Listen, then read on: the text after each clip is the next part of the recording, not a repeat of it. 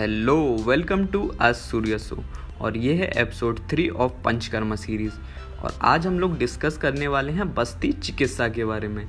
बस्ती का मीनिंग क्या होता है, और इसका डेफिनेशन क्या है, और इसके डिफरेंट टाइप्स क्या हैं, और ये प्रोसीजर कैसे किया जाता है, और इसके बेनिफिट्स क्या हैं, ये हम लोग इस एपिसोड में डिस्कस करेंगे।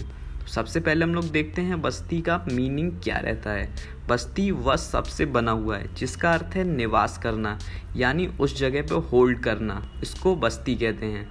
और इसकी डेफिनीशन है, basti is the administration of medicine from the rectal route. जो भी रेक्टल रूट के द्वारा जो मेडिसिन दी जाती है, उसको बस्ती कहते हैं। ये मेनली वात व्याधि पे बहुत ही अच्छा काम करता है। और बहुत सारे आचार्यों ने इसको best treatment modalities of Panchakarma भी कहा है। लेकिन आप कंफ्यूज मत होइएगा, ये एनिमा नहीं है।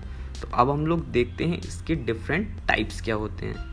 इसके तीन टाइप्स होते हैं। पहला होता है अनुवासन बस्ती, दूसरा होता है निरू बस्ती और थर्ड होता है उत्तर बस्ती। जो अनुवासन बस्ती रहता है, उसमें मेनली हम लोग स्नेह प्रयोग करते हैं, यानी मेडिकेटेड ऑयल्स का उपयोग करते हैं। और जो निरू बस्ती रहता है, उसमें हम लोग क्वाथ का उपयोग करते हैं, यानी मेडिकेटेड डिकॉक्शन का उपयोग करते हैं। और जो उत्तर बस्ती रहता है, वो आगे वाले रूट से दिया जाता है।